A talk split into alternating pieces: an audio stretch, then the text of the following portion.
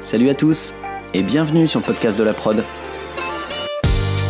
Je suis Jean-Baptiste Lalo, producteur, et dans chaque épisode, je vous propose de rencontrer des actrices et des acteurs du monde de la production, dans les domaines de la pub, du clip, de la fiction et des autres formats vidéo.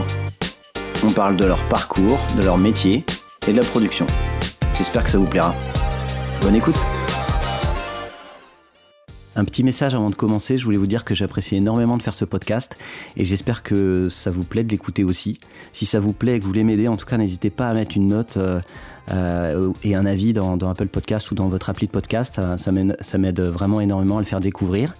Euh, et aussi, je suis hyper preneur de retours, positifs ou négatifs. Euh, vous pouvez m'écrire sur le podcast de la prod à gmail.com et euh, je suis hyper curieux de connaître un peu euh, bah, ce que vous aimez et ce que vous aimez pas dans, ces, dans ces épisodes. Peut-être aussi des suggestions de nouveaux invités que je connaîtrais pas. Et puis aussi, s'il y a des questions que, que je pose pas et que, vous voudriez me voir poser, n'hésitez pas à me, les suggérer aussi ou toute autre suggestion. voilà, je suis hyper preneur. Je vous remercie et n'hésitez surtout pas. Salut Jean-Baptiste. Ça va bien? Ça va, merci. Ouais, je suis ravi de, te rejoindre sur le. Ouais, je suis ravi de te rejoindre sur le podcast du de la prod. Alors, euh, toi, tu as un parcours un peu différent des, des autres gens que j'ai eu jusque-là, donc euh, donc euh, ça va nous donner l'occasion de changer un petit peu. Ouais. Et tu vas nous tu vas nous raconter tu vas nous raconter tout ça. Est-ce que déjà tu peux me dire un petit peu ce que tu fais aujourd'hui? Alors aujourd'hui et maintenant depuis euh, depuis bientôt cinq ans, depuis quatre ans et demi, euh, je suis à la tête d'un bureau euh, de conseil en exécution, principalement dédié aux marques de luxe, en tout cas cosmétiques slash luxe, qui s'appelle Kind Paris. Kind comme gentil en anglais. Ouais. donc voilà, j'ai monté ce bureau, comme je te disais, il y a bientôt cinq ans, et, et j'ai envie de te dire que ça marche plutôt plutôt bien on, a, on, a, on a monté ça après euh, des années, des années d'expérience euh, dans différents domaines, notamment dans la publicité euh, et dans la, plus spécifiquement la production. C'est quoi, quoi, un bureau d'exécution image par rapport à une agence ou une prod? Alors c'est ni l'un ni l'autre. en fait, moi j'ai travaillé en agence très longtemps, une vingtaine d'années maintenant, et en fait, je me suis rendu compte au fil des années que que la création, le conseil en communication et la production sont pour moi deux métiers différents, bien que euh, intrinsèquement liés, puisque l'un ne va pas sans l'autre. En revanche, euh, dernièrement, le système euh, agence, enfin l'espèce de de mélange agence, client, producteur, euh, fournisseur, etc. devenait un petit peu euh, un peu confusant euh, et que je trouvais que au sein des agences, les métiers avaient tendance à, à devenir un peu confondus les uns avec les autres et qui manquait du coup cette espèce de, de spécialisation, de spécificité du métier et que j'ai cru apercevoir il y a une 4-5 ans que, que, que la relation allait se, alors non pas se diliter parce que ce serait pas sympa vis-à-vis des gens qui, qui font ce métier encore de manière classique, euh, mais j'ai observé une, un, manque d'objectivité euh, au sein des agences au moment de passer au stade de la fabrication et que j'ai décidé enfin j'ai décidé. Euh, j'ai spontanément euh, euh, visualisé à un moment donné où les clients peut-être auraient tendance à vouloir séparer les deux corps de métier. Faire de la création, c'est une chose, faire de la production, c'est autre chose. Moi, je ne sais pas produire, en revanche. je n'ai jamais produit à proprement parler. En revanche, je, je, je, confie, je confie ce que me confient les clients à, à, à des gens dont c'est le métier propre, à savoir les producteurs indépendants. D'accord, donc toi, t'es pas entre l'agence et la prod. Tu es à côté de l'agence euh, en parlant directement au client. Je suis, au, milieu. Euh, je suis au milieu d'un triangle euh, qui est l'annonceur, l'agence de publicité et le producteur. je pars du principe que l'agence de publicité, une fois qu'elle a fait sa création, alors soit elle est équipée d'un service de, de, production qui délègue ensuite à des producteurs indépendants, soit elle, elle dernièrement, je ne sais pas si tu as remarqué, mais il y a beaucoup d'agences qui se sont équipées en production interne, intégrée. Moi, c'est là que j'ai commencé à vouloir prendre un peu mes distances avec euh, avec ce métier parce que je considère que euh, c'est euh, renier un peu le, le, le savoir-faire quasiment artisanal des, des, des, des producteurs indépendants dont, dont, ça a toujours été le métier, qui, qui, qui font énormément d'efforts pour développer des talents et, et, nous offrir une valeur ajoutée absolument indéniable. moi, j'ai décidé de m'extirper de, de, ce système et de dire en fait euh, je ne serai euh, ni le client ni l'agence ni la production en revanche je serai votre meilleur arbitre euh, pour une pour une situation donnée d'accord voilà. Bon, tu vas, je vais, je vais d'abord te faire parler d'autres trucs avant, mais tu vas nous expliquer un peu plus parce que c'est assez nouveau. Enfin, ça existe déjà ou pas? Non. ok, t'es la première. C'est pour ça que j'adore cette, j'adore cette question. c'est bien. voilà, on va commencer par le début. Sinon, toi, tu viens d'où? Euh, tu parles de mon parcours ou de mes origines? Ouais, ou avant, non, non, avant, avant euh, ton bac, quoi. En gros, tu as grandi où euh? J'ai grandi à Paris, Paris Centre. j'ai fait Alger-Paris sans transition à l'âge de 4 ans et demi, 5 ans, je crois. On est arrivé en France dans les années 80. Et en fait, j'ai eu des, j'ai des parents qui ont, qui ont, eu une espèce de flair incroyable de dire on vient en France mais vous grandirez à Paris dans Paris Centre parce que c'est là que ça se passe.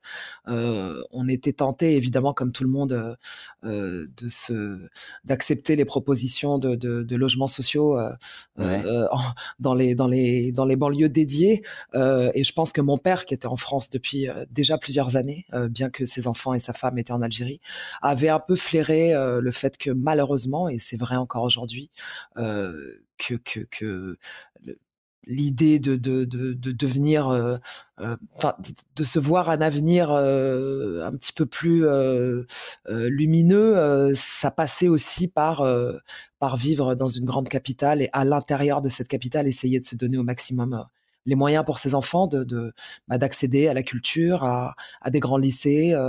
donc ça a été évidemment au prix d'un sacrifice social qui était de grandir dans vraiment dans du dans un tout petit espace.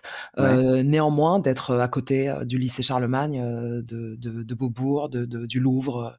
Donc c'était c'était la manière qu'avaient mes parents de nous dire voilà aujourd'hui nous on va se sacrifier pour vous faire grandir dans Paris, dans le Marais. En revanche, à vous ensuite de d'en saisir les les, les, les, clés et de faire de, de votre vie quelque chose de d'intéressant pour le moins.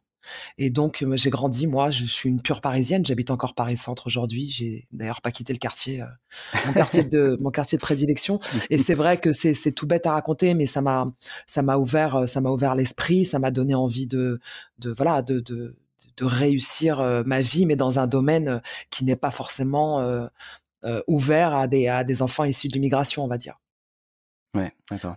Et du coup, ça hum, t'avais une petite pression pour de ah réussite justement? Oui, j'avais une pression euh, énorme, euh, d'autant que tous mes frères et sœurs, euh, on n'est pas tous venus en France en même temps. J'ai mon frère aîné, Tahar, et, moi-même qui ont eu la chance d'être rapatriés en France, ce fameux regroupement familial dont on, parle encore aujourd'hui.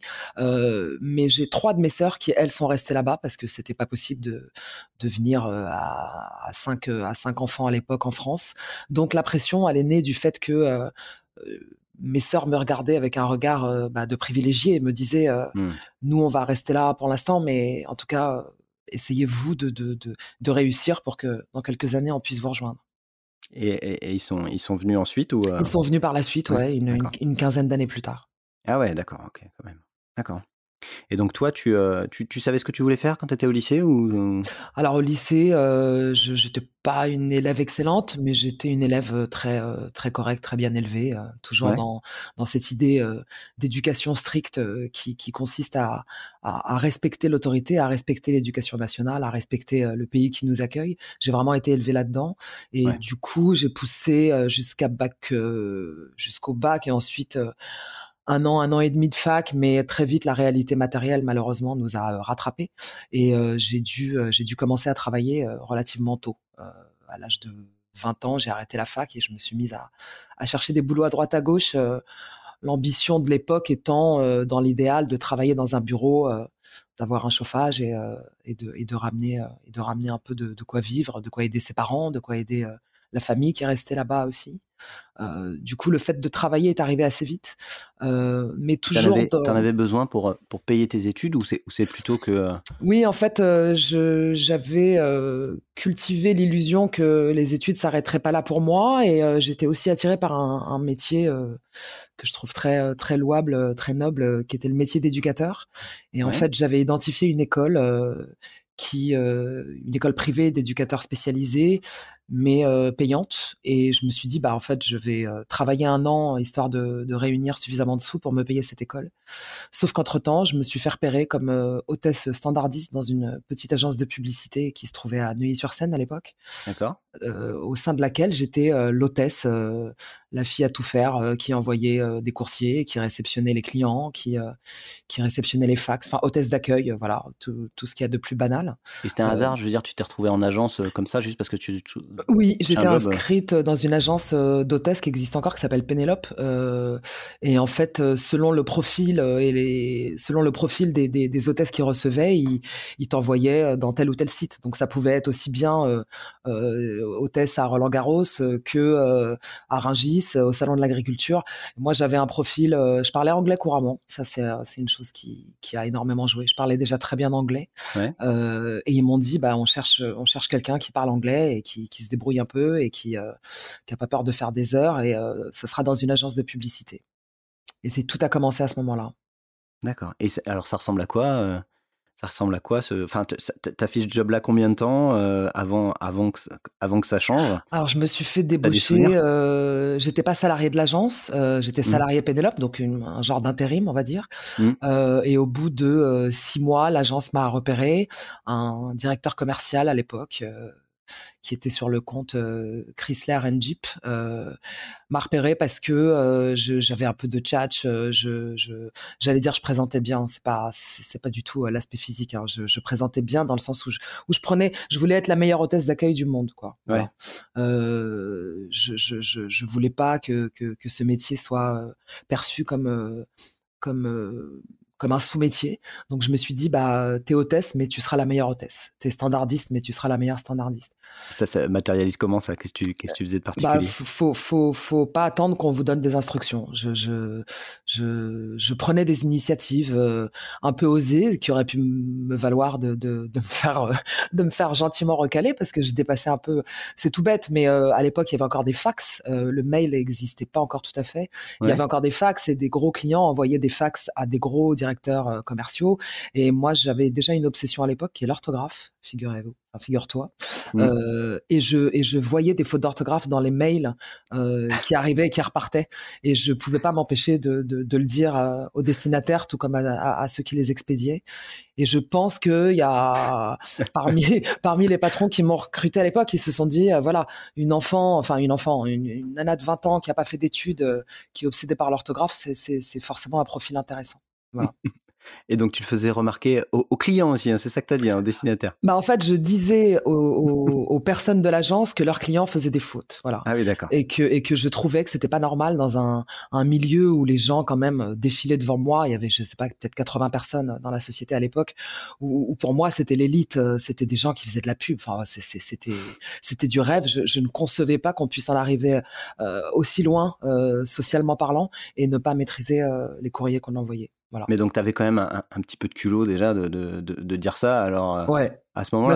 J'avais rien à perdre en fait parce que moi j'étais pas salarié de la société euh, euh, si si si si j'étais passé pour quelqu'un d'impertinent il m'aurait placé ailleurs c'était pas vraiment dangereux mais la, cette manière que j'ai eue de mettre un point sur ce qui pour moi était une, une anomalie sociale ça m'a plus servi qu'autre chose et la preuve c'est que derrière le parcours qui s'en est suivi a été plutôt intéressant et il s'est passé quoi donc? Ça t'a fait repérer dans l'agence et on t'a donné un autre job dans l'agence, c'est ça? Absolument. On m'a offert un CDI dans l'agence euh, comme euh, assistante de production. Alors euh, assistante jusque là tout allait bien.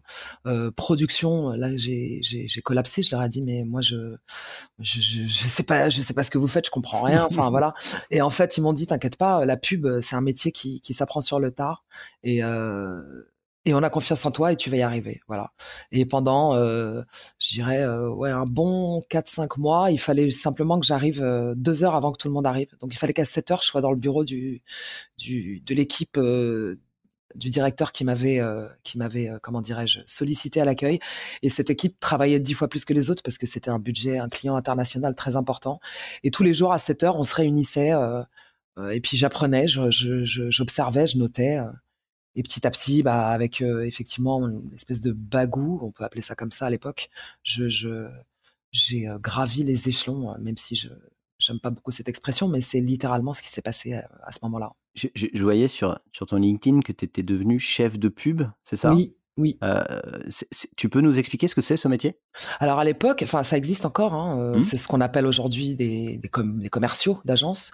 En gros, chef de pub, euh, c'est quelqu'un qui a affaire aux clients tous les jours et qui répond aux demandes des clients, que ce soit sur le suivi d'une campagne, l'exécution, le, le l'organisation d'un shooting en coordination avec euh, le service achat d'art, le service production. Donc en fait, j'étais entre les commerciaux, les créatifs et la prod.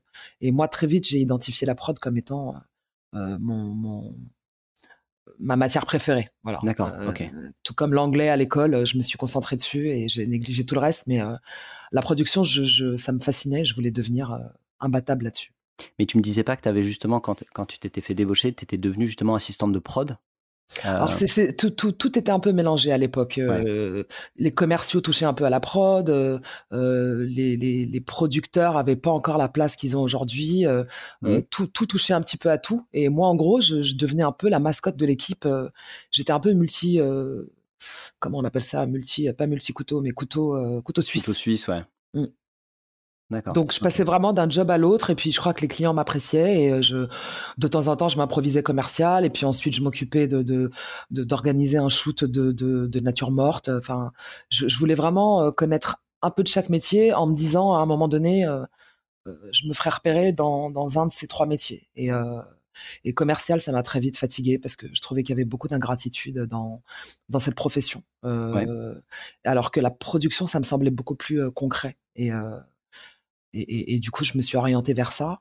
Euh, j'ai fait ça pendant un an chez euh, chez FCB et ensuite, euh, parmi les, patrons qui m'ont débauché à l'époque, il y en a un qui, a été appelé par Publicis pour récupérer un autre compte et en fait, j'ai suivi j'ai suivi le, le, mouvement. Publicis m'a contacté en disant vous avez un profil atypique, on veut vous rencontrer et, et moi je leur ai dit mais je viens mais moi je veux faire que de la production. D'accord. Et ils m'ont engagé comme ça. Ils t'ont engagé en mode production, donc? Ouais, comme TV producer. D'accord, ok. Chez Publicis, donc. Ouais. Et, et, donc là, c'est là où tu as basculé sur du, sur du luxe ou euh, bah Là, c'était le compte euh, L'Oréal. C'est là que j'ai rencontré euh, les gens de L'Oréal, qui sont encore aujourd'hui des partenaires extrêmement précieux et privilégié. Et en fait, euh, il s'est passé un truc assez incroyable, c'est qu'à l'époque, euh, une grosse partie du compte euh, L'Oréal était gérée par l'agence Publicis, Publicis donc mmh. Paris International, et le contrat de l'époque, et je dis rien de confidentiel, hein, c'est tout, tout, tout, est vrai vérifié. Le contrat de l'époque a été basculé dans une autre agence qui s'appelle McCann Erickson. Et en fait, j'ai suivi le budget à l'agence McCann. D'accord. Ok. Donc parce que, parce que le, le client. Euh, parce que le client voulait euh, voulait se séparer de l'agence, mais pas de certains éléments. Et en fait, de manière très euh, très naturelle, j'ai rejoint entre guillemets le, le, client dans sa nouvelle agence, où je suis resté du coup 13 ans. D'accord. Et en gros, tu as, fait quoi sur ces 13 ans J'étais en charge de, de, des productions de films mmh. publicitaires pour la marque L'Oréal. D'accord. Mais en, donc en tant que TV prod. TV prod. Donc, donc tu, tu n'étais pas productrice, tu produisais pas directement les films? Non, ce que ce que je n'ai jamais fait et que je, je pense que je ne ferai jamais. D'accord, ok. Et, euh, et, donc du coup, c'était que des productions indépendantes? C'était c'était jamais 100%. dans une production intégrée. Euh, non, ça ça n'existait pas à l'époque. D'accord, ok. C'est venu qu'après ça. Ouais, c'est venu beaucoup plus tard. D'accord. Donc du coup, tu t'es retrouvé, j'imagine, sur des énormes films? Ouais. C'est ça, hein Ouais, ouais. Euh, c'était des films, ouais, c'était beaucoup de tournages. Euh, la marque L'Oréal, c'est une marque qui a énormément d'égérie euh, internationale, mmh. des, des, stars mondiales même, pour certaines. Si bien que très vite, on s'est retrouvé à tourner énormément aux États-Unis. Mmh. Et là, c'était carrément une nouvelle vie parce que je finalement, relativement peu de temps auparavant, j'étais encore vraiment un petit poste d'assistante. Et là, tout d'un coup, je me suis retrouvée ce qui, ce qui, ce qui me, ce qui m'éblouit encore aujourd'hui. Hein. Mmh je, je, je, faisais, je sais pas, je partais trois, quatre fois par mois à Los Angeles pour tourner des, des films L'Oréal là-bas, et c'est, c'était complètement surréaliste, et ça, et ça l'est encore. et j'ai fait ça pendant, oui, pendant, pendant 13 ans. Et alors, tu me disais que, tu me disais à, l'époque là qu'en agence, tu avais envie de faire de la prod. et ensuite, tu m'as dit que justement, tu, tu, tu, produisais pas et que tu produirais pas. Alors, faire de la prod en agence, faire, faire de la prod en agence, ça n'est pas produire. Pardon, c'est superviser des productions mmh via des producteurs indépendants. Notre métier de TV produceur, c'est pas de produire, c'est de d'engager pour un sujet donné le meilleur producteur, la meilleure productrice sur, sur des critères de décision qui sont euh, divers et variés, qui sont euh, déjà le, le, le réalisateur qu'on veut, euh, euh le budget, euh, le budget qu'il faut arbitrer. Donc c'était superviser des, ce qu'on appelle des compétitions, des appels d'offres avec deux, trois réalisateurs pour un sujet donné, et ensuite en tant que TV produceur, en accord avec le client et les créatifs, attribuer la campagne à tel ou tel producteur. C'est ça être TV prod pour moi, c'est ça, ça a jamais été autre chose. Ouais, mais tu es d'accord que quelquefois, en fonction des gens déjà, ça peut un peu se mélanger. C'est-à-dire que quand tu es TV Pro, tu peux un peu produire. Non, euh je n'ai jamais adhéré à cette école-là. D'accord. C'est pour ça que j'ai monté mon bureau d'ailleurs, parce que euh, j'ai compris il y a 4-5 ans qu'en fin de compte, la production intégrée et donc les TV prod euh, allaient avoir un tout autre rôle au sein des, des, agences de publicité pour des décisions de patron. Hein, c'est on va ramener un autre métier en agence. Moi, je considère que le, la qualité des producteurs indépendants qu'on a en France aujourd'hui, elle est, euh, elle est inégalable. Et que, et que pour rien au monde, je serais resté en agence euh, en disant bon bah en fait maintenant je sais produire, alors que c'est pas vrai, je ne sais pas produire. Je sais euh, superviser des, des productions, comme tu as pu voir sur le site, des, des, films, des campagnes comme Prada, comme Mugler, comme Lancôme. Je sais les superviser et les arbitrer, mais je pars justement du principe qu'on ne peut pas arbitrer une production si on est soi-même au sein de la production on ne peut pas produire une campagne de pub si on est soi-même dans l'agence de pub en question. Ça tue l'objectivité, ça tue la partialité euh, dans les choix. Euh, et pour moi, euh, rien de mieux qu'un bureau indépendant pour pour superviser les choses de manière transparente, objective et, et toujours pour servir une création, un client. Donc donc en fait, ma question c'est est-ce que tu est-ce que tu penses, tu crois pas au modèle de production intégré en agence, si je comprends bien est-ce que tu penses qu'on peut produire des bons films dans une prod intégrée en agence? Alors, ne, pas y croire, c'est une, ça serait une ineptie parce que force est de constater que ça existe, euh, que ça fonctionne.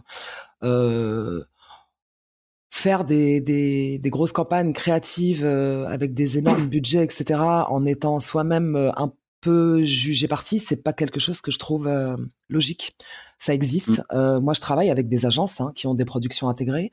Euh, quand je suis sollicité pour un pour une campagne, euh, que ce soit par le client directement ou par l'agence de publicité, qui pour X raisons considère que il vaut mieux me confier le projet en question. Je n'ai même pas à préciser que la société de production interne ne sera pas ne sera pas sollicitée. Ouais. Et ça, c'est pas du tout, c'est pas une source de conflit entre les agences et moi. Au contraire, c'est c'est quelque chose qui respecte. Voilà. Des, ils savent que quand on passe par Cain Paris, euh, c'est 100% des productions indépendantes qui sont interrogées. Et euh, aucune exception euh, n'a été n'a existé depuis. D'accord, ok. Et alors, tu peux nous, tu peux nous expliquer un peu le moment justement où tu es encore en agence et où tu as l'idée de, de créer Kind et qu'est-ce qui, qu'est-ce qui, a, qu'est-ce qui a motivé tout ça? Qu'est-ce qui t'a fait prendre la décision? En fait, c'était c'était pas vraiment perceptible à l'époque. Euh, je, je, je m'envoie des fleurs en disant ça parce que c'est une espèce d'instinct que j'ai eu à ce moment-là. Mmh. Euh, déjà volonté d'être indépendante, euh, volonté de de me reposer un petit peu parce que je travaillais énormément.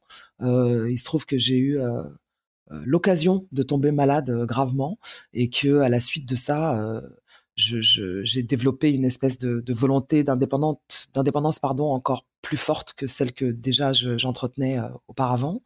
Euh, et je me suis dit que les prods intégrés au départ, euh, c'était quelque chose de relativement louable. C'était voilà, il y a tout un tas de de contenus euh, qu'il est trop difficile de déléguer parce qu'on n'a pas le temps, parce que les clients sont extrêmement durs et demandent énormément de contenu.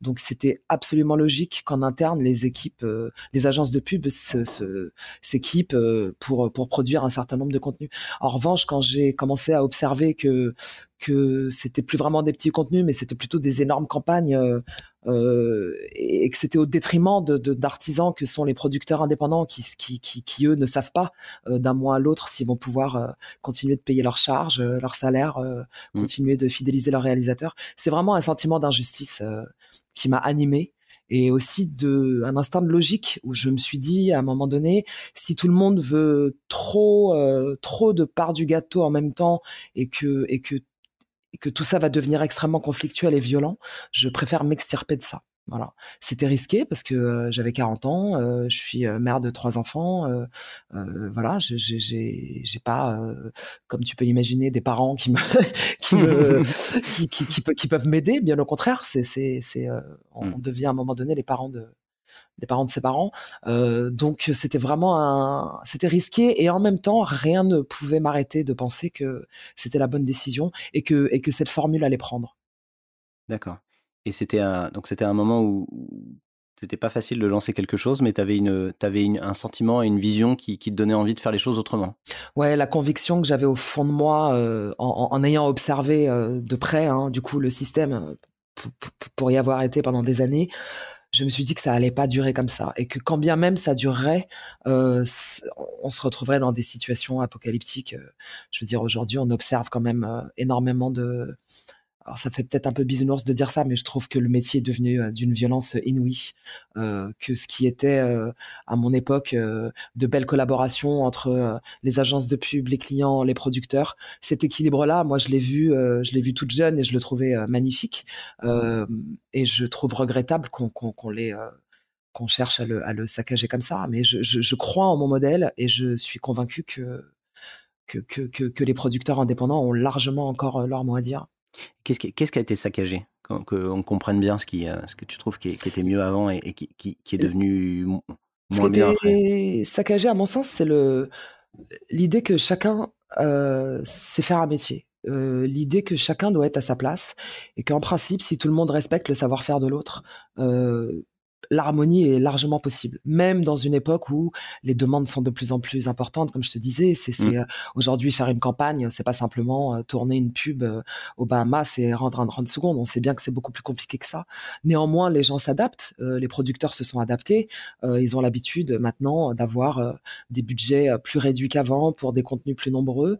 mais ce qui a été saccagé pour moi, c'est, enfin à mon sens, c'est le cette cette relation qui a périclité au fil des années parce que euh, les grands groupes euh, voilà ont voulu développer plus euh, de, de, de, de, métiers et que ces métiers-là n'importe qui ne sait pas les faire.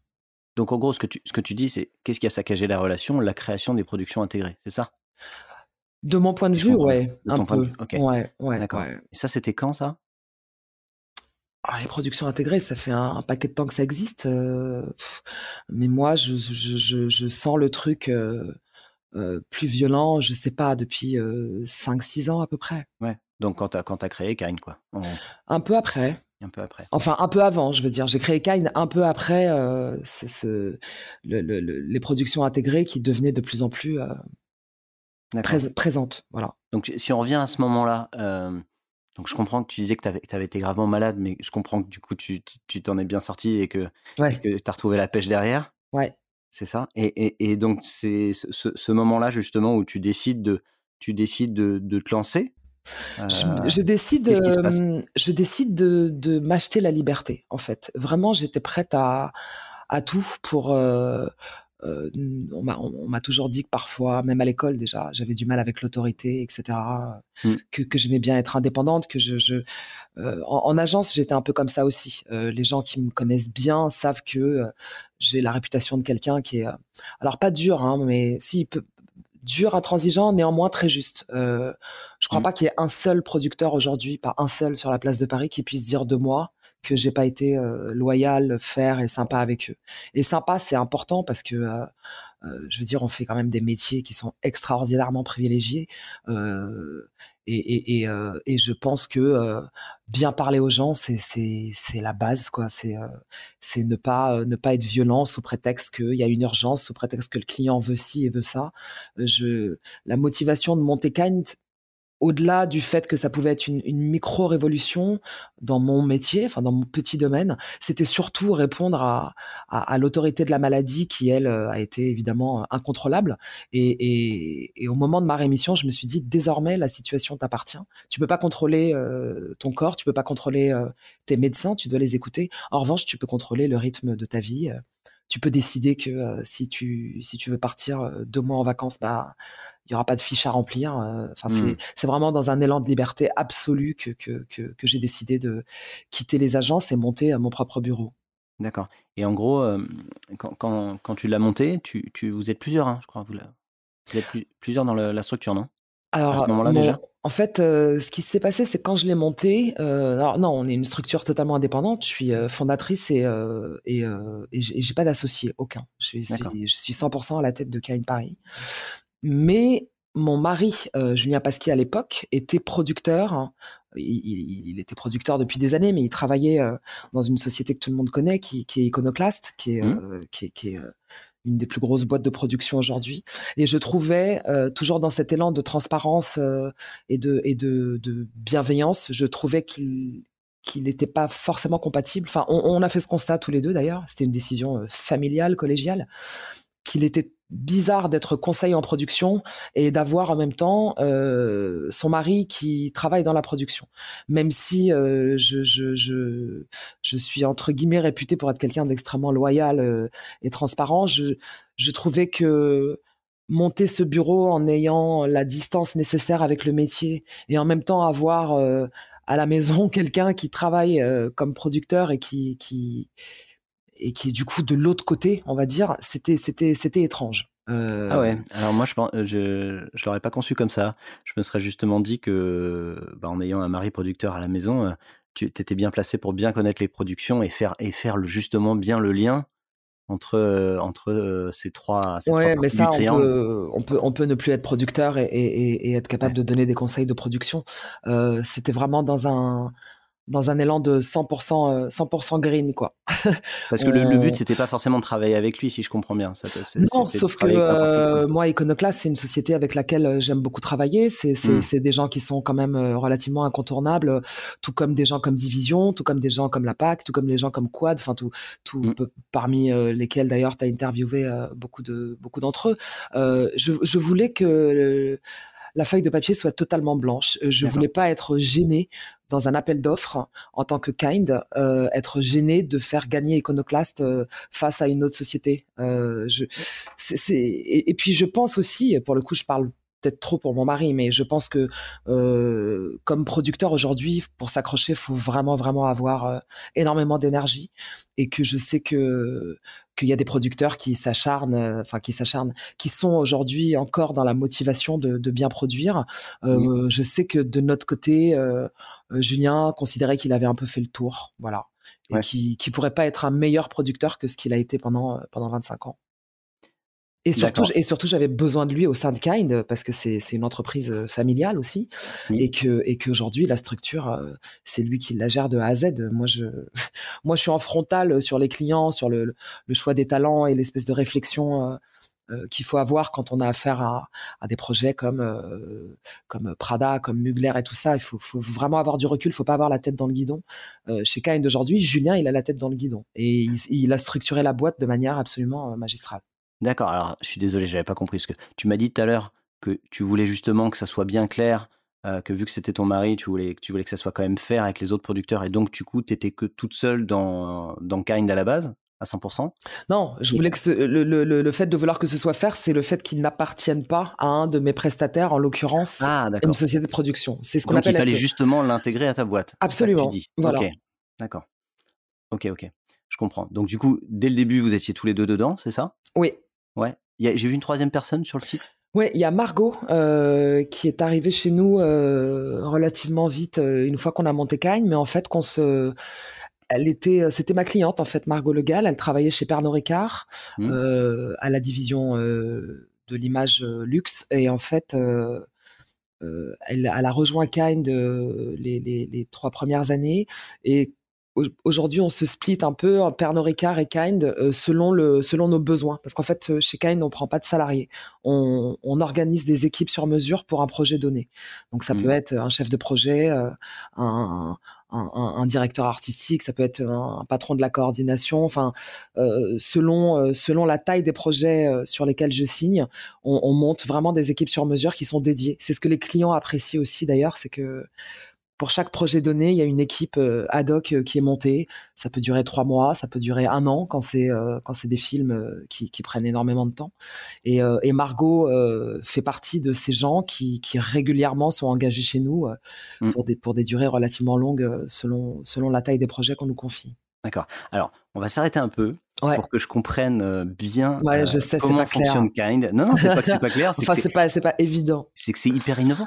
ouais, c'est ça. Donc du coup, j'ai besoin de comprendre. Alors en gros, je comprends que par exemple, L'Oréal arrive, peut faire un film. D'habitude, L'Oréal parle à McCann, son agence, qui fait une compétition avec plusieurs productions. Non, d'abord, ils fournissent une, une création. Moi, quand j'interviens, la production. Euh, je, rappelais le, modèle un peu classique, tu vois. Oui, ah oui, classique. Il y a, McCann qui fait une création, qui fait ensuite une compétition avec une TV prod, euh, une, personne qui a la TV prod, mais dans l'agence. Absolument. Et qui ensuite euh, fait une compétition de production et il y en a une qui gagne et, vous faites le film. Exactement. Est-ce que, avec ce même exemple-là, tu peux m'expliquer un petit peu où est Kind et, et qu'est-ce qui se passe? Alors, Kind vient remplacer le service de TV production. D'accord. C'est-à-dire que euh, euh, typiquement, j'aime bien l'exemple de Prada parce que parce que Prada, pour le coup, c'est l'agence de pub. Euh, la personne de Charlotte Francery qui m'a contacté. Ils mmh. étaient en compétition sur ce projet et comme ils ont énormément de travail déjà avec L'Oréal, elle m'a appelé pour me demander si j'étais euh, d'accord pour les accompagner euh, dans cette compétition, euh, qui était une compétition d'agence hein, pour le coup. et, du coup, j'ai supervisé l'appel d'offres, le suivi, le tournage, etc. En, lieu et place d'un TV prod d'agence, en vrai. Alors du coup, je te coupe, juste pour qu'on se prenne bien. Donc dans ce cas-là, en fait, t'es comme une T'es comme une agence de TV production, mais externe, qui vient prêter un coup de main à une agence, c'est ça hein? C'est ça. C'est ça, mais avec euh, avec une intervention qui intervient, enfin qui arrive beaucoup plus en amont des, des choses. C'est-à-dire que on m'appelle rarement avec un storyboard ficelé, etc. On m'appelle euh, pour me donner un peu les tenants, les aboutissants d'un projet, pour me dire à peu près vers quel genre de création euh, on tend à, à, aller pour pour tel ou tel film. Moi, j'interviens beaucoup plus en amont qu'un TV prod, lui, qui en général va va arriver au moment où le, le, storyboard est vraiment ficelé. Quoi. Moi, à, part, ce, à part le fait que tu arrives plus tôt, qu'est-ce qu'il y a comme autre différence entre Kind et entre un TV prod qui serait en freelance, qui serait appelé sur un projet particulier ou sur une compète. On intervient de plus en plus sur la alors pas on n'intervient pas sur la création euh, c'est pas la bonne expression on est de plus en plus concerné par le type de création qu'on mmh. nous envoie c'est-à-dire que euh, euh, on est force de, de, de proposition euh, d'une création à l'autre on va on va on va donner euh, notre avis sur oui sur ce qu'on pense de, de, de, la création à proprement parler sur mmh. sur ce qu'on pense de sa faisabilité dans dans le temps dans les moyens dans le dans la fabrication en fait, mmh. euh, on donne on donne notre avis beaucoup plus en amont. Si bien qu'il y a des projets qu'on a refusés parfois parce que euh, le cumul des, euh, en fait, ça doit être ça la vraie différence, c'est que en étant indépendant, on peut refuser des projets. Quand on sent qu'un qu'un projet est beaucoup trop trop ambitieux ou pas assez préparé ou dans des délais infaisables, etc., on préfère ne pas y aller. Mais quand c'est TV Prod en freelance, tu, tu peux pas euh, refuser un, projet qui paraîtrait ah bancal? bah, si, si, si tu es en freelance, oui, euh, tu, tu, peux tout, tout, à fait refuser. Euh, après, entre une entité comme Kind qui, qui, faut savoir qu'on est une boîte relativement chère hein, quand même. On n'est pas faire appel à un freelance coûte moins cher que faire appel à Kind. En revanche, notre notre espèce de savoir-faire et notre souci de transparence et notre indépendance absolue font que on a, j'ai l'impression, j'ai le sentiment qu'on a une, une, valeur ajoutée supplémentaire. Euh, une TV prod freelance aura beau être freelance, elle sera à un moment ou un autre en immersion dans l'agence de publicité et sera à un moment ou un autre un peu la tête dans le guidon, ce qui fait perdre un peu la, ce qu'on a la notion de big picture. C'est nous, mmh. on, reste très à distance de toute l'organisation interne. On intervient vraiment avec énormément de recul à chaque fois. il n'y a pas de politique, il n'y a pas de faire plaisir à l'agence, à telle personne ou non. je sais pas qui. Bah c'est vraiment un bureau on fait plaisir au, projet. On fait en sorte de l'emmener le plus haut possible euh, au bonheur des clients, au bonheur des créatifs, au bonheur des patrons d'agence, euh, euh, parfois même au bonheur des TV prod qui, qui pouvaient pas le gérer pour X raisons parce que pas le temps, parce que mmh. nous on est on est vraiment dédiés et on garde énormément de recul à chaque projet, à chaque fois qu'on y va. D'accord. Et, donc toi tu, tu disais que tu n'avais plus de rôle opérationnel dans Kind ou t'en as encore un, j'ai pas compris? Alors j'ai un rôle opérationnel, euh, euh, je fais les réunions, je conseille sur les réalisateurs, etc. Mais aujourd'hui, euh, être TV prod sur un projet publicitaire classique qui englobe tout un tas de contenus, du digital, du, du réseau, du, du hero, ce qu'on appelle le, le, film principal, je préfère engager des gens qui vont s'occuper chacun d'une partie du projet Mmh. Euh, là où dans une agence, euh, une seule et même personne va devoir tout faire. Euh, moi, je préfère engager des gens. C'est aussi là qu'on est qu'on est plus cher qu'ailleurs. C'est que quand je dis que je suis pas opérationnel, c'est que je reste vraiment très très en à distance des problématiques quotidiennes de la préparation d'une campagne de pub. Parce qu'aujourd'hui, gérer une campagne de pub en production de A jusqu'à Z pour une seule personne, ça me semble quasiment impossible. Ou alors c'est au détriment du résultat. Et donc, en gros, là, tu, tu, tu prends donc des TV prod ou des producteurs. C'est plus des coordinateurs que je supervise, on va dire. Ouais, euh, ouais. à l'intérieur de Kind. Ouais qui eux se chargent de faire la TV prod d'un projet quoi. Ouais, c'est les déclinaisons, tous les formats, tous les trucs comme Exactement. ça. Exactement. Sous, sous, sous ma sous ma responsabilité, sous sous mon impulsion. Euh, mais euh, mm. euh, s'il y a 30 formats TikTok à développer sur un film, bah en fait ça prend ça prend 8 heures par jour et, et, et, en même temps euh, euh, préparer un tournage avec Johan Rank, bah, c'est aussi 8 heures par jour. Et comme les journées de 16 heures, pour moi, ça n'existe pas. Mm. Du coup, je, je, je délègue pas mal. D'accord. Et, Julien, donc Passier, ton mari, pendant ce temps-là, lui, il fait quoi?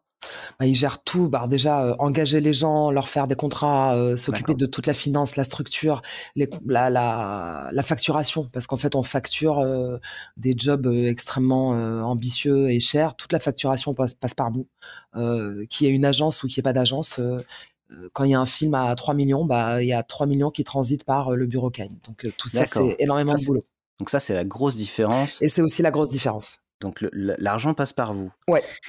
Et, euh, et ça, j'imagine qu'en termes de comment dire ça gentiment, en termes d'éthique et de, de, garantie que l'argent va au bon endroit, c'est un peu plus. Euh, c'est bah, il n'y a pas une euh, meilleure façon de, il y a pas une meilleure façon d'être éthique parce que euh nous, on est rémunéré sur la base d'honoraires. Donc, mmh. sur un projet donné, on va fixer nos honoraires. On a plusieurs échelles d'honoraires.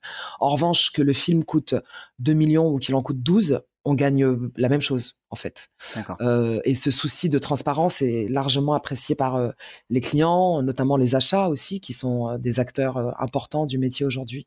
Donc vous avez un fee enfin, variable, mais variable en fonction de la taille du film de base. Oui, qui est fixé, qui est fixé d'emblée.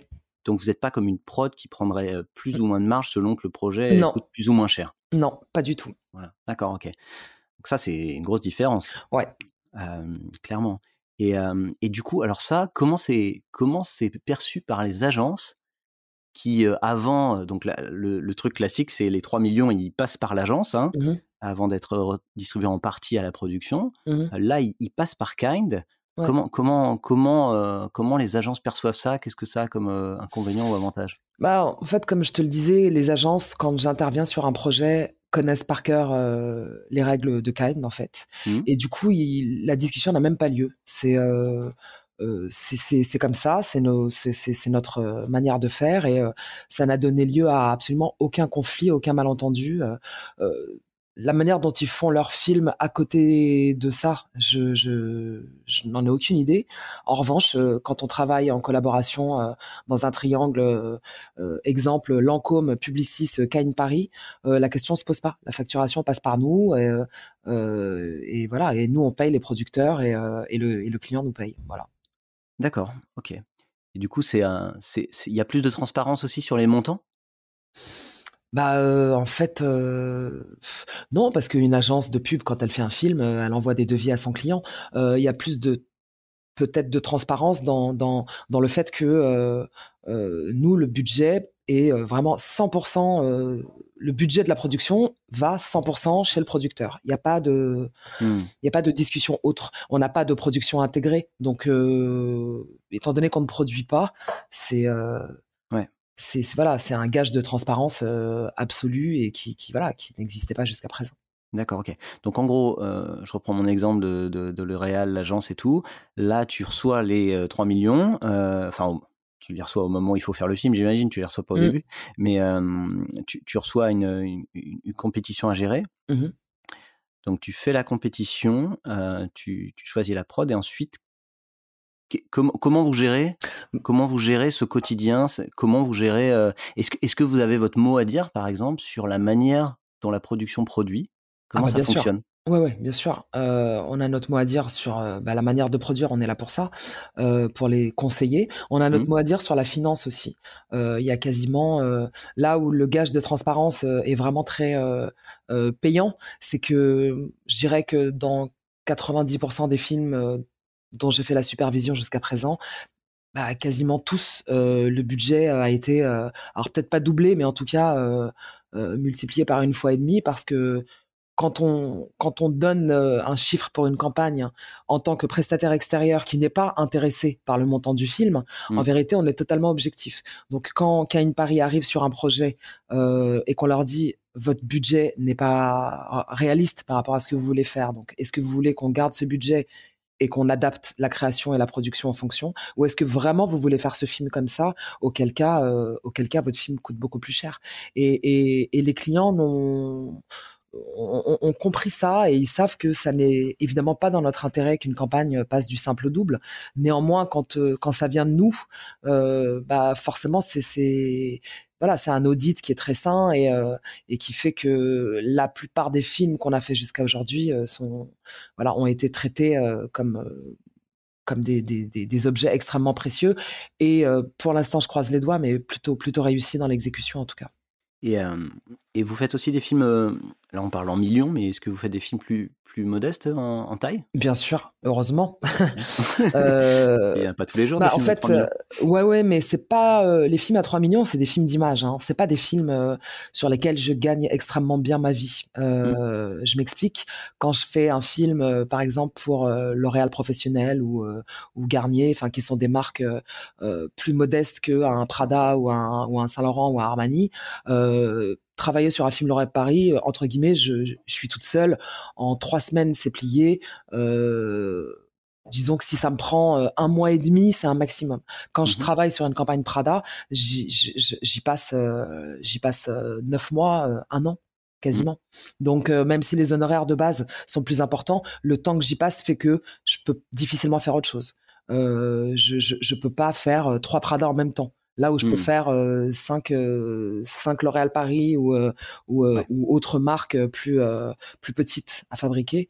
Euh, donc c'est bien d'avoir les deux. Je suis ravi que sur mon site on puisse voir des films comme ceux qu'on a fait, euh, les, les idoles avec Zendaya, les les, les Mugler avec Willow Smith et tout ça, c'est c'est canon. Ça donne une image de sérieux et de fiabilité évidemment, euh, mais ce sont des projets qui prennent énormément d'énergie et puis euh, énormément de responsabilité. Là, tu, euh, j'ai pas vu ces projets-là. Ça, c'est les projets plus petits ou plus gros? Ah, Mugler, Prada et tout ça, c'est les plus gros. c'est les plus gros, ouais. ouais. D'accord. Mais donc, tu fais aussi des projets plus petits euh, ouais. à côté pour. Euh, bah, parce pour, que c'est des clients que je connais depuis longtemps, ouais. auprès de qui euh, je suis fidèle, qui, qui me sont fidèles aussi, mmh. euh, et qui gentiment m'appellent en me disant bon, euh, je m'appelle pas, je m'appelle pas Chanel, mais euh, on aimerait bien avoir ton avis, ta supervision sur tel et tel projet, parce que on a envie d'une imagerie un peu luxe et tout ça. Donc, euh, et la chance que j'ai, c'est d'avoir des un rapport avec les producteurs qui est, qui est tellement basé sur la confiance et la fidélité depuis des années que mmh. je peux appeler un producteur dans la même journée euh, pour un film digital à 200 000 euros et, euh, et le lendemain lui dire que peut-être j'ai un film euh, parfum à Watt Million et, et, et, le coup de fil que je donne est le même et la réponse et, et la positivité qu'on me renvoie est la même. C'est c'est vraiment ce dont je suis le plus fier aujourd'hui. La relation avec les producteurs. Ouais, qui, qui, qui, ne me snob pas un projet parce que j'ai moins d'argent, qui ne, qui ne travaille pas moins bien sur un projet parce qu'il s'appelle pas euh, X ou Y. Euh, et ça, c'est très appréciable. Et il y a que les producteurs indépendants qui peuvent m'offrir euh, ce genre de prestations et de, et de rapports de confiance sur le long terme.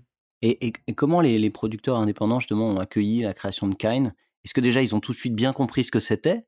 Est-ce qu'ils est ont, tu vois, parce que moi je te pose beaucoup de questions sur ce que c'est exactement, où est-ce que tu te situes euh, Est-ce que est-ce qu'ils ont eu l'impression que c'était euh, un intermédiaire en plus Comment ils ont accueilli ça et, comment est-ce que vous y avez répondu? Au départ, ils étaient inquiet euh, parce que j'ai eu la chance d'avoir euh, de la presse euh, relativement vite, pas mal d'articles quand j'ai monté Kind, pas mal de journalistes spécialisés m'ont sollicité pour faire des interviews, des choses comme ça. Donc au début, j'en ai vraiment fait beaucoup pour faire bonne presse à Kind. Et en fait, c'était tellement innovant comme comme nouveau système, comme une nouvelle matière de faire, que spontanément les producteurs se sont dit ah il y a Titem Mouissi qui va se mettre à produire etc. Et ça m'a mmh. pris énormément d'énergie de leur dire non non mais pas du tout, je serai désormais votre meilleur allié parce que un produire je ne sais pas faire et j'aime pas ça. Enfin je je je je, je vois le travail que c'est, la difficulté que c'est, c'est pas quelque chose que je saurais faire. Et deux, je, je crois en vous et je pense qu'à nous deux, euh, bureau de conseil et producteurs, on peut vraiment vraiment euh, euh, contrer euh, tout un tout, tout, tout, tout, un système qui est en train de devenir un peu flou. Donc, euh, il a fallu, euh, je dirais, un bon deux ans et demi, trois ans, euh, en faisant du coup beaucoup de films, pour qu'ils voient que, que voilà, que moi, mon rôle, c'est de, au contraire, de d'arbitrer les situations différemment des agences qui, elles, parfois bah, du fait d'être équipé en production interne, etc. C'est toujours un peu euh, étrange d'appeler un producteur alors qu'on est soi-même euh, euh, prétendument producteur et tout ça. Moi, j'ai voulu vraiment m'extirper de cette confusion pour leur mmh. dire voilà, avec moi, ce sera clair. jamais en cinq ans de, de boîte et je dirais, je sais pas, peut-être une dizaine de films par an, jamais, jamais une compétition. n'a n'a pas respecté les codes déontologiques de, de, de ce que je crois être un système qu'il faut sauver. D'accord, OK. OK, OK. Et donc du coup, pour les producteurs, ça a mis du temps, mais au bout d'un Mais là, ils sont très contents, j'ai l'impression. ils sont très contents. Et puis peut-être que ce podcast clarifiera à certains qui ne savaient pas. donc vous ne produisez pas. Non. Vous êtes là pour fluidifier les relations, pour assainir aussi tout ce système-là, si je comprends bien. Absolument. et vous ne produisez pas, donc vous n'avez pas de réalisateur, vous ne produisez même pas des, des contenus plus petits. C'est toujours, c'est toujours un intermédiaire entre. Toujours entre, enfin c'est pas un intermédiaire, mais c'est un bureau de conseil qui fait appel que à des productions indépendantes. Ouais. D'accord, ok, compris. Et alors, super, donc très innovant, très différent, mmh. forcément un peu dur à expliquer au début, mais ça a marché tout de suite, si je comprends bien. Ouais, ça, ça, a pris assez vite. Pourquoi aujourd'hui vous faites que le luxe? Peut-être que tu fais un peu plus large que le luxe, mais est-ce que ce super modèle euh, pourrait pas s'adapter à d'autres secteurs que le luxe? Bah, il pourrait, encore faut-il en avoir la légitimité. Aujourd'hui, la comédie, moi j'adorerais en faire, mais l'exécution pour le luxe, c'est vraiment quelque chose de particulier. on n'a pas encore été sollicité parce qu'il faut savoir qu'on ne démarche pas chez Kine, ce qui est peut-être un tort, hein, j'en sais rien, mais ah oui? on a, on, non, on n'a pas été sollicité par des, des, des, marques autres que des marques de luxe beauté. Et puis, et puis c'est, c'est entre guillemets mon, mon seul savoir-faire. Je, je, j'ai, euh, on, on, dit de moi que je suis spécialisée là-dedans. Euh, demain, j'adorerais faire une pub intermarché. Euh, euh je, je, est-ce qu'on, est-ce qu'on est autant légitime là-dedans qu'au luxe? J'en sais rien. Il faudrait que je réapprenne ce métier autrement encore. Après, je pense pas forcément à la comédie intermarché, mais typiquement d'autres films hyper visuels euh, dans le sport ou dans la voiture ou dans ce type de ah bah, secteur. on, on, adorerait, on adorerait, on aimerait beaucoup.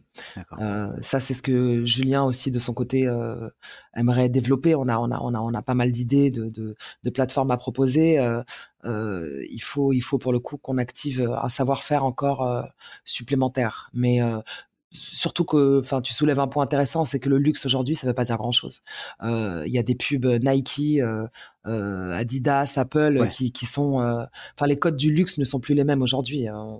Et en plus, le luxe, ouais, est moins, est plus street qu'avant, en plus. Exactement. Donc en fait, la street c'est le luxe, le, le, le luxe c'est la street. Enfin, mmh. les codes du luxe tels qu'on les avait avant le luxe, c'est plus, c'est plus un sac Louis Vuitton, c'est fini. C'est, euh, c'est des baskets of white. C'est, euh, c'est. Euh, Donc ouais, on, a, on adorerait faire des grosses campagnes. Après, il faut avoir le temps aussi, quoi. C'est les, grosses campagnes street, euh, on en a une en préparation là, je suis très contente. Bon, c'est pour un parfum, mais euh, ah oui, c'est totalement street et on s'est fait surprendre à, recevoir ce brief et à, et à se faire mandater dessus. Euh, je peux pas en parler aujourd'hui parce qu'évidemment c'est encore méga confidentiel, mais mais ça va se tourner bientôt et, euh, et, ça va vraiment apporter une cartouche à notre à notre panel. c'est top parce que après si si tu enfin dans ta description de boîte, tout ça, euh, il n'y a pas marqué luxe ou, beauté, je crois. Hein, et, c'est vrai que j'ai l'impression que le, le frein qu'il y a, c'est plutôt soit, euh, si vous faites pas de commercial, c'est l'absence de contact existant. En gros, tu, tu, mmh. as fonctionné plutôt avec ton réseau d'avant. Et, et, et, tu semblais parler d'un manque de légitimité ou de choses comme ça, ou d'expérience. Euh, si je comprends bien, on vient pas vous chercher que pour votre œil luxe, il y a aussi un œil production avec Julien, absolument, j'imagine. Il y a un œil c'est pas que pour le, c'est pas que pour cette expertise luxe. Oui, on s'en est rendu compte euh, là avec le, le, le, projet dont je te parlais à l'instant. C'est pas mmh. du tout euh, des films que j'ai eu l'habitude de faire. Alors je suis très contente hein, euh, de, de, de m'y atteler, mais c'est vrai que la demande du client là, moi quand j'ai vu le brief, je leur ai dit bah on n'a jamais vraiment fait ce genre de film. Évidemment qu'on saura faire, mais ils m'ont dit mais en fait là on vient vous chercher pas du tout par rapport à la création etc qui est, bien ficelé, qui est géré en plus par un, bureau de mode, donc euh, dans lequel on n'aura pas vraiment notre mot à dire en création, mais ils nous ont appelés en disant on a besoin de votre structure pour cadrer tout ça et s'assurer que tout va être fluide, euh, que les gens, que, tout ça va communiquer, euh, que voilà, que tout, ils ont besoin de fluidité, de transparence et de et de quelqu'un qui, enfin d'une structure en tout cas qui soit garant de cette de ce calme là. Voilà. D'accord. C'est pour ça que ça s'appelle kind aussi, c'est que on, on appréhende les situations conflictuelles pour pas les vivre en fait. Et, ça, c'est un vrai luxe. D'accord. Et quand tu dis il, là, tu parles d'agence ou d'annonceur Là, c'est un, c'est un annonceur. Il y a une agence dedans. Mmh. C'est une agence qui est à l'étranger. Il y a une société de production qu'il a fallu identifier, etc. mais c'est, nous, notre rôle, ça va vraiment être de mettre tous ces gens-là d'accord parce que c'est il y a énormément d'interlocuteurs, énormément d'intervenants. Il y a une marque de mode, il y a un groupe qui a racheté cette marque de mode, et puis il y a un directeur artistique, et puis il y a des producteurs. Et en fait, ils veulent qu'on prenne tout ça sous notre euh, euh, casquette et qu'on mette de la, du liant là-dedans. Donc en gros, quand c'est compliqué, à faire appel à vous et qu'il y a beaucoup d'interlocuteurs, faire appel à vous, ça, ça fluidifie, ça apaise, euh, ça apaise la, la, coordination entre tous ces interlocuteurs-là il, semblerait que, le message soit passé, ouais. Ça soit ça. et du coup, justement, euh, autre question par rapport à, ces annonceurs. Est-ce que aujourd'hui, vos, donc vos honoraires, ils sont payés en fait par l'annonceur, si je comprends bien? Ouais. C'est pas c'est pas l'agence qui vous paye, donc vous êtes, vous êtes, vous devez parler aux annonceurs et pas que aux agences. Mmh alors que pourtant, au début, tu me parlais plutôt de ton activité comme une sorte de, de, TV prod externe, justement. Euh, là, je bah comprends que tu parles quand même beaucoup aux annonceurs. Ouais. En fait, euh ma question, ça serait est-ce que, est-ce que justement développer Kine dans le futur, ça serait pas ne parler qu'aux annonceurs tout dépend de la manière dont le marché va se transformer. Aujourd'hui, euh, euh, quand je travaille avec une agence comme McCann euh, Ericsson pour un, un projet, euh, en gros, il y a l'agence qui va dire sachez qu'on s'accompagne de McCann, de Kind, pardon. bon bah comme vous le savez, ils sont un peu plus chers qu'un service de TV classique. Est-ce que vous êtes d'accord avec ça? Donc en fait, le client paye plus cher cette prestation-là qui normalement est servie par une agence, mais voilà, situation exceptionnelle euh, réponse exceptionnelle. 100% euh, des cas, que ce soit l'agence qui nous sollicite ou le client, c'est de toute façon le client au final qui paye hein, l'ensemble, mmh. euh, et c'est le client qui dit bon bah le poste Kine Paris, ok pour nous, allons-y avec eux. Voilà. D'accord. Et, justement, bah on parle tout le temps réduction de budget et, choses comme ça. Est-ce que tu penses que cette prestation additionnelle entre guillemets qui est payée directement par l'annonceur, mmh. elle est, est-ce qu'elle est possible qu'en luxe où il y a plus de budget?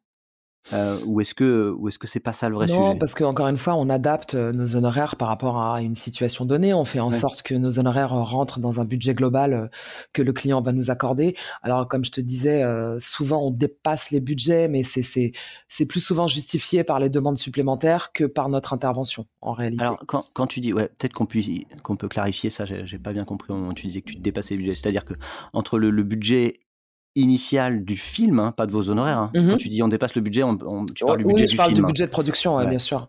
Tes honoraires, j'imagine, bougent Nos honoraires, ils bougent facilement. Ouais.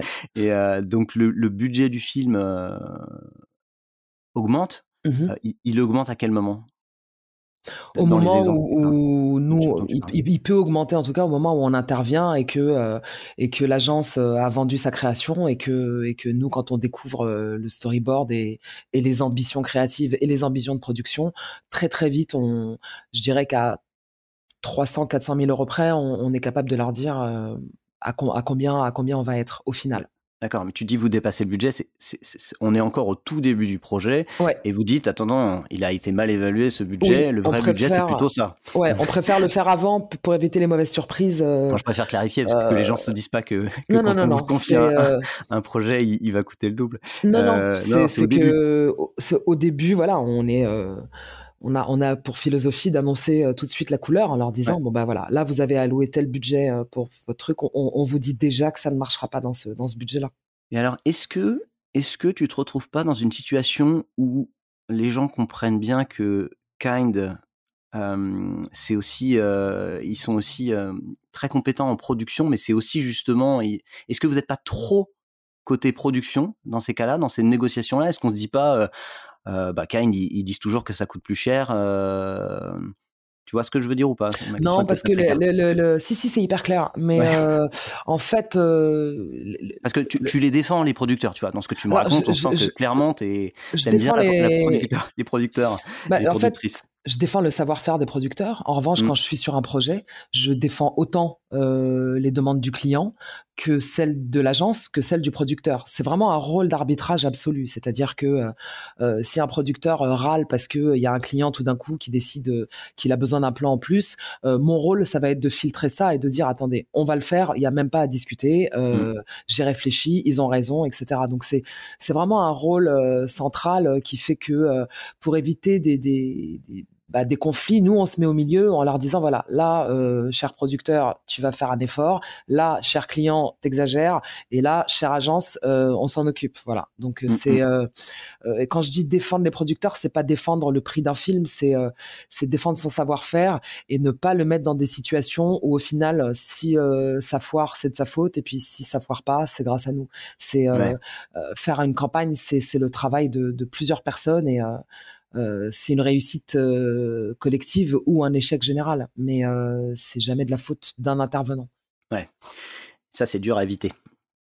Ben, on essaye d'être là pour ça.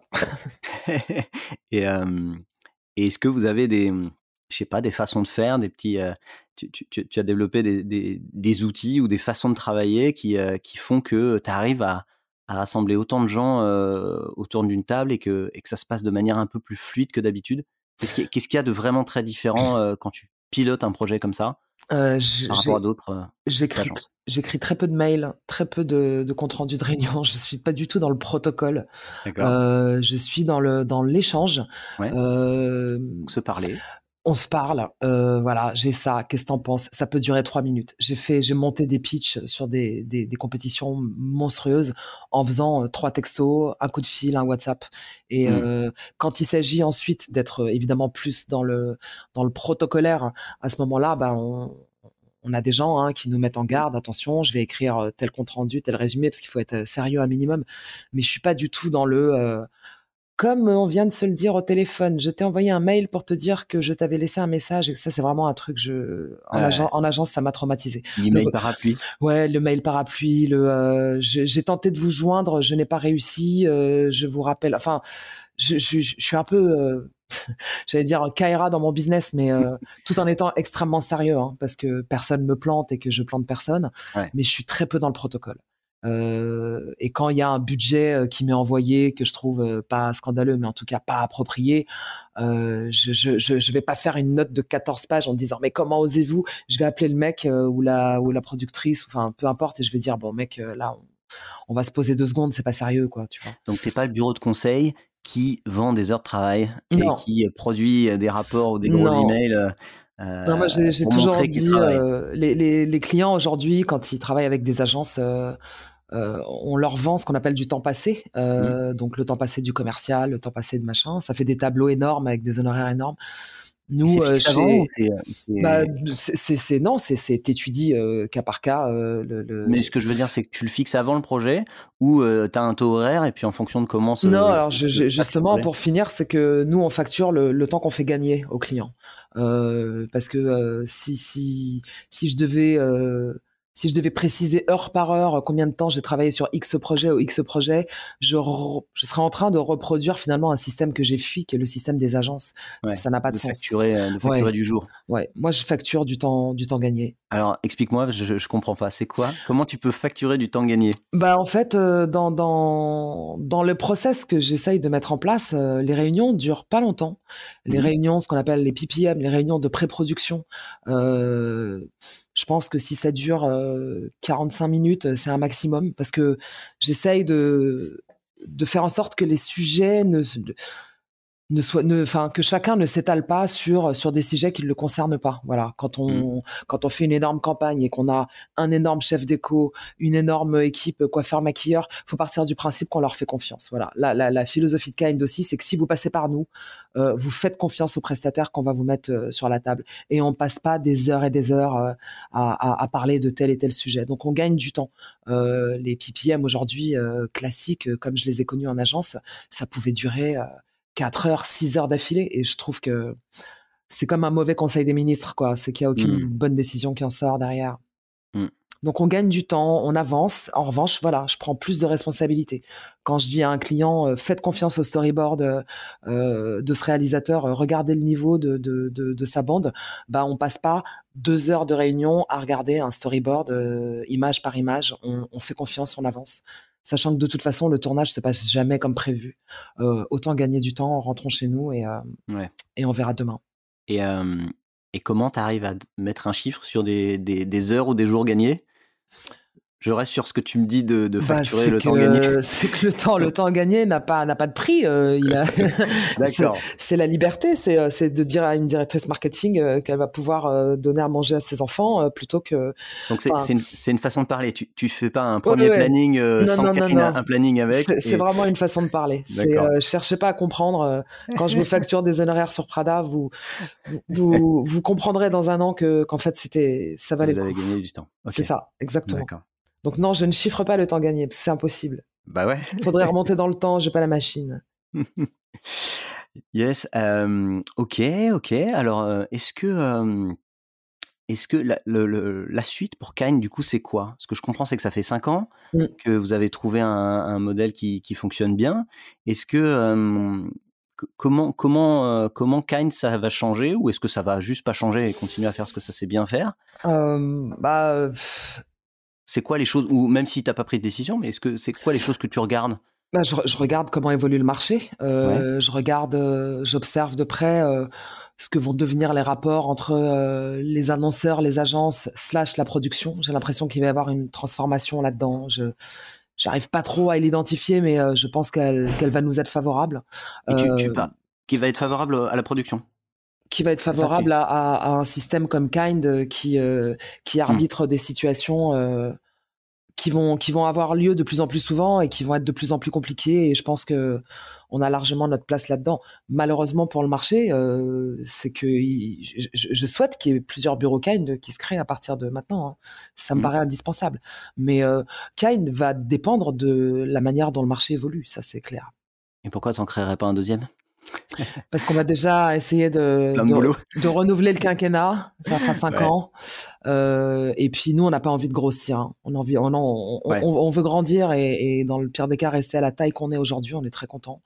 Euh, mais grossir pour euh, pour devenir un monstre à deux têtes et, et reproduire tout ce que j'ai fait en agence, c'est pas quelque chose qui m'intéresse. C'est pas le but, d'accord. Non. Super, très bien. Bon, bah écoute, super, Titem, ça me. Ça m'a, ça m'a ouvert euh, l'esprit sur plein de trucs que je ne connaissais pas. Bah, c'est, écoute, euh, j'espère que j'ai été à peu près clair. C'est vrai que même moi, parfois, j'ai du mal à, au, quotidien, je comprends ce que je fais, euh, mais, l'expliquer, c'est, plus compliqué. Mais j'ai l'impression que de plus en plus de gens ont, capté le, le bordel. Le principe. Ouais. Super. Bon, bah, écoute, j'espère que ça aura, ça aura contribué à faire un peu mieux comprendre ce que vous faites. Bah, j'espère aussi. En tout cas, merci mille fois. C'était hyper sympa. Bah, merci à toi. J'étais ravi de te recevoir et je te dis à une prochaine. À très bientôt, Jean-Baptiste. Merci beaucoup. Merci d'avoir écouté cet épisode jusqu'au bout. On a besoin de vous pour faire découvrir ce nouveau podcast. Si vous voulez nous aider, il y a trois choses simples. Envoyez-le autour de vous, le bouche à oreille c'est ce qui marche le mieux. Abonnez-vous pour ne pas manquer les prochains épisodes et mettez-nous une superbe note 5 étoiles si ça vous a plu. Et surtout, n'hésitez pas à m'envoyer un message par email sur le podcast de la prod Merci et à très vite